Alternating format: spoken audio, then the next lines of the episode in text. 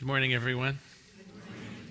We're leading up to Easter, and during our Easter service, we're going to do a kind of a special dedication. It's our celebration of renewal, it's our celebration of a fresh start, it's the, the celebration of, of that energy of spring, of starting over in a clean slate.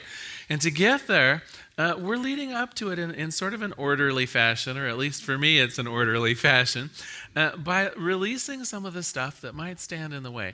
We're using section five of the, the textbook that Ernest Holmes wrote, The Science of Mind.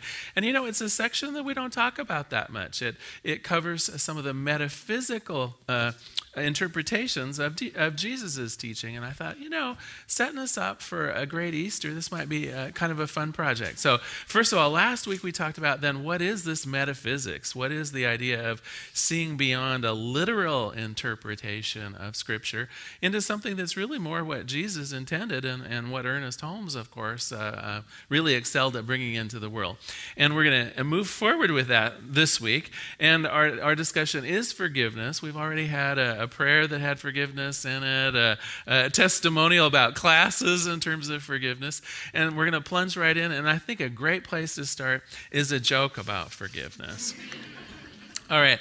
So we've got a joke about the old priest and the young priest.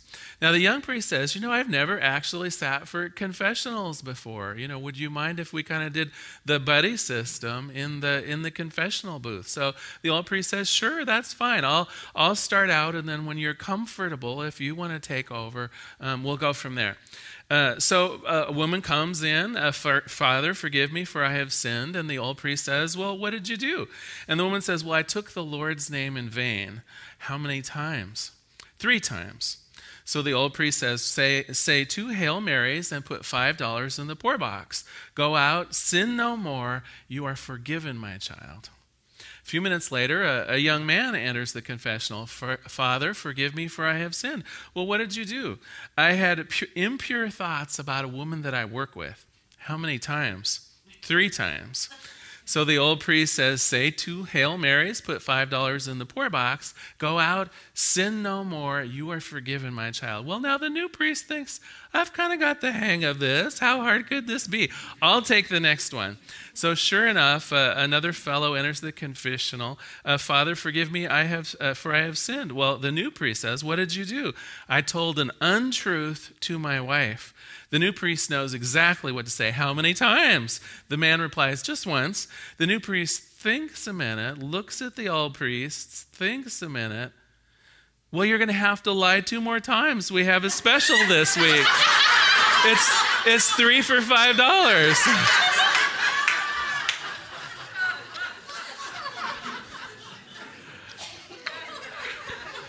But you know what? Now, in many other ways, I might disagree with what I'm going to say, but I think Jesus may have been Catholic. And the, and the reason that I say that is, I think the idea of the confessional and being absolved of your quote sins, I think that's exactly the way God does work it. I don't think you have to do anything more than to take ownership of what you've done to honestly in your own heart know that you're going to change your thinking or change whatever's necessary so that you don't do it again, and you are forgiven. I actually think it works just that easy. Now, I wonder somehow times uh, of the uh, effectiveness of that kind of confession because I think what really has to happen, the real transformation, of course, is up you know, up here in our heads. And, and I think sometimes just by saying I did a bad thing or, or, or saying that I'm not going to do it again, I mean, I, I might wonder how realistic that is. But certainly in terms of divine forgiveness, that's it. You know, there's only one punishment in this world, and that's the idea of cause and effect. That's the, the idea of, of karma or whatever you want to call it. So when we do rotten things out in the world, you know, what's the punishment we receive? Well, we get to see a lot of rotten things in the world, some of which are directed right back at us. And as soon as we make that change, as soon as we say to ourselves, I'm going to behave differently, I'm going to have different thoughts where before I was angry, now I'm going to be more loving. Where before I was very critical and put down people, I'm not going to do that anymore. That truly is all it takes for divine forgiveness, and your world will actually turn around. You will start seeing more of that positive energy out there. You will start reaping the benefits of a new way of being, even as you may have been reaping the unbenefits of some of your negative thinking or some of the negative ways you uh, appear in the world.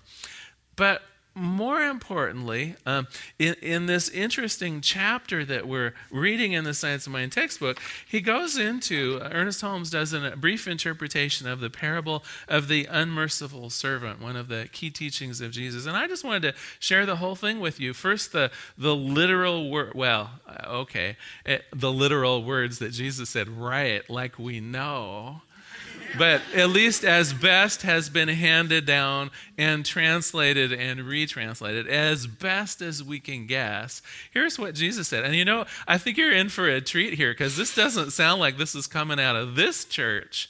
Because this is one of Jesus, like, like really in the pulpit, letting loose with the fire and brimstone. So here we go. Therefore, the kingdom of heaven is like a king who wanted to settle accounts with all of his servants. As he began the settlement, a man who owed him 10,000 bags of gold was brought to him. Since he was, of course, not able to pay, the master ordered that he and his wife and children and all that he had be sold to repay the debt. Well, at this point, the servant fell onto his knees before him. Be patient with me, he begged. I will pay back everything I promise. Now, the service master took pity on him he actually canceled the debt. Not just waited, but canceled the debt and let him go. But when that servant went out, he found one of his fellow servants who owed him just a hundred silver coins. He grabbed him and choked him. Pay back what you owe me, he demanded. His fellow servant fell to his knees and begged him, Be patient with me. I will pay it back. He refused. Instead, he went off and had the man thrown into prison until he could pay his debt. And when the other servants saw what happened, they were outraged. They went and told the master everything that had happened. So the master called the servant back in. You wicked servant, he said, I canceled all of your debt because you begged me to. Shouldn't you have had the same mercy on your fellows as I had on you? And in his anger, the master handed him over to the jailers to be tortured until he repaid the debt. Now, right? Does this sound like this is coming from uh, the Prince of Peace, Jesus? Jesus really got worked up over this, and I'm going to tell you why. But lest you think, well, you know, even Jesus is being metaphorical here, and he didn't really mean torture in the sense of torment and things like that. Here's how Jesus ends it This is how our Heavenly Father will treat each of you unless you forgive your brother or your sister from your heart. So it's like, nope, there's torture here. we're not, we're not, we're not going to mince words with this. Jesus absolutely said forgiveness is one of the highest spiritual principles that we can have. And if we don't do it, we're in for trouble. Okay, now on to a little bit of the metaphysics here, though. So, of course, who is the master? That, that's our heavenly host. And how does God uh, interact in the affair of humans? Through humans. And so, who's going to be doing the torturing here and to who? It isn't like God has that list up there of every bad thing you do and is figuring out how to get even. I mean, that isn't God. That's, that's no one's idea of what God would be like. Well, I'm going to throw in a personal story, and I think you'll understand a little bit more about this idea of torture. Uh, so, I've been with my partner now for about six years, and uh, maybe two or three months when we were dating, he invited me over to meet some of his family. Well, of course, you know, you know, you're a little nervous about uh, about meeting someone's family that you're dating, but but we got there, and oh my gosh, they were such nice people. But at one point, his mom kind of took me into the kitchen, and she said, sort of conspiratorially, you know, that kind of hushed voice so that no one else hears there are a few things I should tell you. And I'm like, okay, here, here we go, right? And she proceeded to tell me how, how difficult it must have been for Daniel to grow up because his father had been just such a hard man and so unloving. And then she went into a sort of a long story on how uh, also uh, Daniel's father had been mean to her and, and trouble in the community. And, and she kind of ended it by saying, well, and, and then and well and she was using profane language at this point uh, about you know how he had met another woman and and run off and left her in the lurch with children to to raise and the, oh my gosh she went on for some time Whew, well, she wound down and we had a pleasant afternoon. But I got to tell you, on the way back in the car, right? it's like, Daniel, you never told me about your father and, and, and your poor mother. And he looked at me and he said, What do you mean? And I said, Well, didn't they recently just get a divorce or something? He said, My parents have been divorced for 25 years. I said, And your father? He said, I just have good memories of being in that household when I was growing up. Are you sensing the torture from unforgiveness? It isn't that God has some metaphysical hell for us, but I think we all have the capability of living in hell. Do you know what I mean? And what I found out about Daniel's mom is that here, after 25 years, the anger of feeling betrayed, the, the hurt at, at not being understood, the, the pain involved uh, in that divorce and in their relationship was as, as alive 25 years later as it was the day that it was happening. For her, those same feelings of betrayal, of anger, of, if anything, they were heightened you know, in talking to Daniel and his sister, if anything, she'd kind of amped them up a little bit through the retelling it and the reliving it and the and and the the telling it to other people. It was so strong in her that it was eating her up. Uh, a few years later, after I got to know her better, well, of course, right, she's marrying into the minister's family. So it's like, okay. So I said, you know, you might consider forgiving him.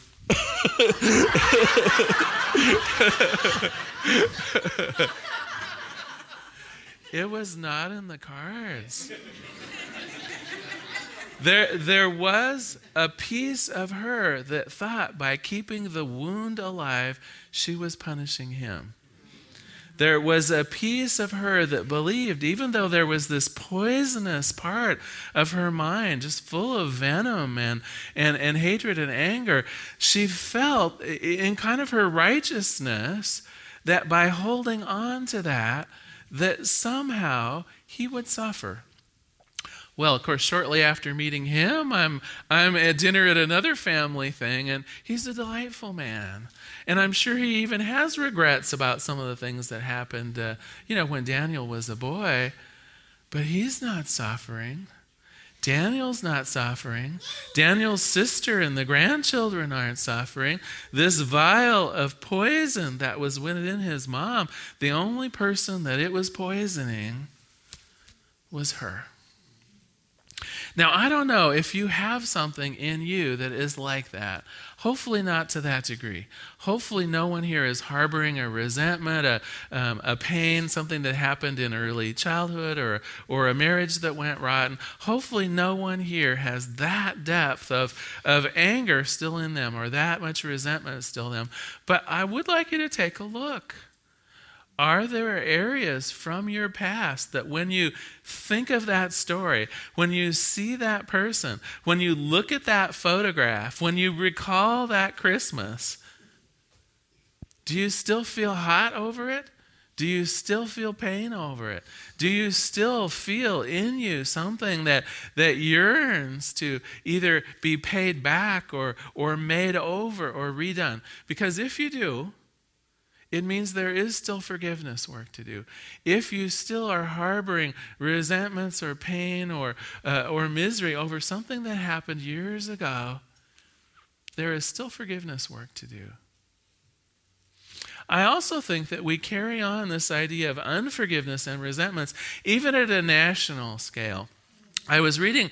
I was reading some material the other day, uh, and don't ask me where my my choice in reading material comes from, but it was on it was on Japanese history of all things. And uh, the uh, article was written by a fellow that said, you know, right now, right now in the world, if you're a tourist from Japan, you don't hardly want to go other places uh, in the Orient. If you're a, a Japanese tourist, you know, go to America, go to France, but don't go to China don't go to Vietnam. And I'm reading the article, not really putting this together in my head, but there's still a lot of unforgiveness in the world for Japan's part of World War II. And even though, you know, here in America, you know, we know what happened, but we're kind of over it. Not so in China, not so in places, uh, you know, elsewhere in the world. And that they were saying actually Japanese tourists get picked on when they go to China, even to visit relatives from there and things like that. And I thought, what on earth is this about? But you know, don't we do it? Don't we still have resentments about how maybe our ancestors were treated when they entered the United States? Don't we have resentments on, on maybe how men have treated women over the last 5,000 years? Aren't there still resentments in us about our ethnic heritage and, and, and, and maybe purges that went on in Europe that brought our ancestors here or, or slavery? Or, oh my gosh, there are any number of things that I think we also hold to us as groups of people people where we're sitting in our woundedness. We're wounded about, you know, being picked on for who we are and living in unforgiveness still maybe how how early churches uh, uh, abused us or uh, i mean honestly any of these things are worthy topics of forgiveness. Now, do you want to know why I think Jesus made this such a stunning tale of torture and woe and, and, uh, and awfulness? Because I think he recognized that forgiveness is perhaps some of the most important work that we can do for ourselves. If we are to end the, the torture that we may feel, it has to start here. And the person who needs to be set free, as nice as it is to forgive someone else, they're probably have moved on. They're probably like Daniel's father, off having a good life. The forgiveness isn't for them, it sets us free. It allows us a fresh start. It, it gives us a, a new ability to love and be loved. It allows us to begin receiving more of life's benefits. What I know is how we do some things in life most likely carry over into other areas of our lives.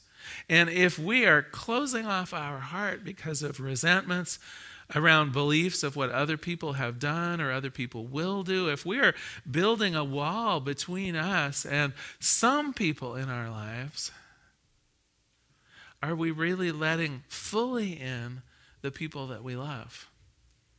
Are we really allowing the full benefit of God, the, the full abundance and sweetness of life? Uh, can we both have resentment and anger and at the same time joy and freedom?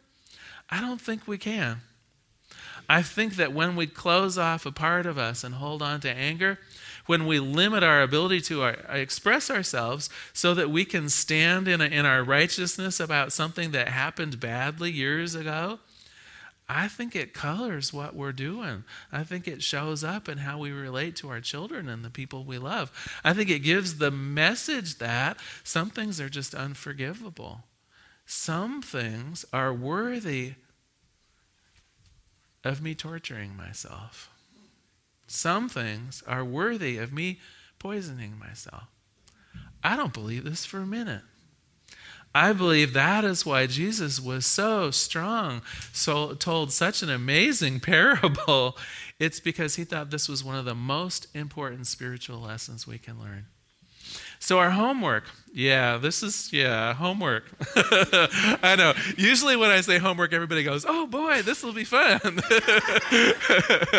maybe, maybe not this week. I would like you to take a look at a couple areas of potential forgiveness in your lives. Now, one of them I think is fairly straightforward, and it will be the area that, that is most readily approachable. And that is just to think back about your life and the things that have got you to the point you are now and are any of those places, peoples, events, or the things that went on in your life, do they still bring up some anger in you? Do they still bring up some woundedness or some hurt in you?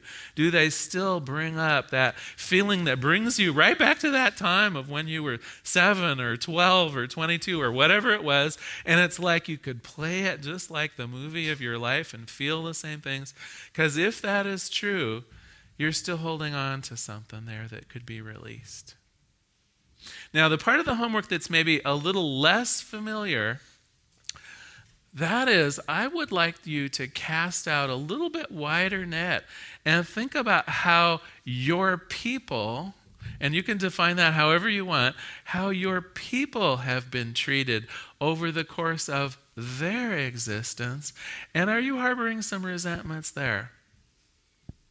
You know, today's St. Patrick's Day. If we, we have any Irish here, it's like, hmm, what'd you think about that whole IRA deal? Is there some heat in that for you? If you're of African American uh, descent, are there still issues of slavery that exist right now today? If perhaps you or your ancestors came from a, another country, you know, how did it feel to be treated? Were you welcomed into America? Were your people welcomed here, or were you brought over in like a indentured slavery, or were you brought to America, you know, with not enough money to even uh, meet your needs and treated badly by the bosses where you went to work? These things we carry with us, even though they didn't happen to us personally, even though they didn't even happen probably to our own parents. These things are, are carried down from generation to generations. And I would like you to look into your own hearts and your own souls to see if there's something there that needs to be forgiven. So that's your homework for this week. I'm not asking you to forgive and forget. And that's one of the questions that comes up to me. It's like, well, Larry, don't you want me to stay safe? If I just forget all about this, am I not apt to walk down a path that will allow me to be abused again? If I don't actually remember this, uh, aren't I opening myself and my family up to, to more distress? It isn't forgive and forget. Remembering is perfect. It's the passion, it's the anger, it's the afraidness that we're losing. That is what we're letting go of. That is what is being forgiven here. It's not the memory of it. The memory is fine. The what happened is fine to be in your consciousness. But what's holding you hostage is not forgiving the personalities involved. So, the homework this week find a couple of those areas, and maybe once and for all, maybe for the first real time in your life, let us release and be done with the fear, the anger, the sense of loss, whatever it is that comes up for you when you think of that time or that person or that way of being. Let us let it go. So I'm going to close today, of course, with a prayer, but I also want to close with the, how Ernest Holmes closes out this section on forgiveness.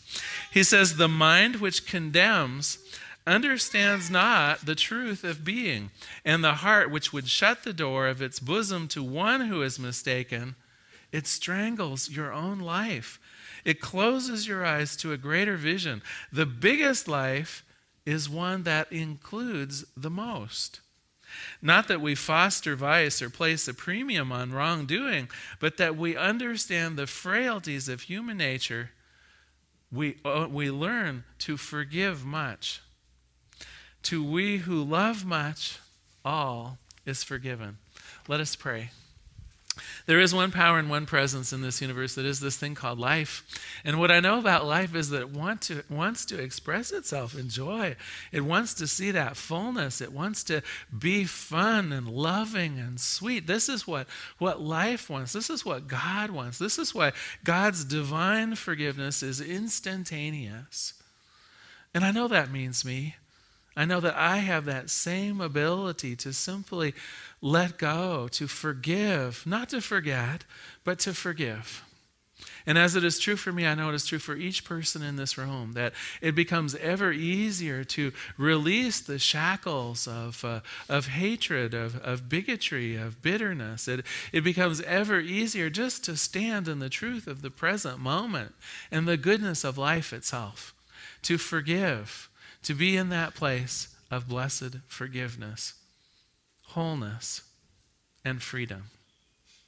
I'm grateful for this awareness. I'm grateful to be here in the presence of, of so many blessed souls. I just let it be, and so it is. Thank you for being here today. So glad you were here.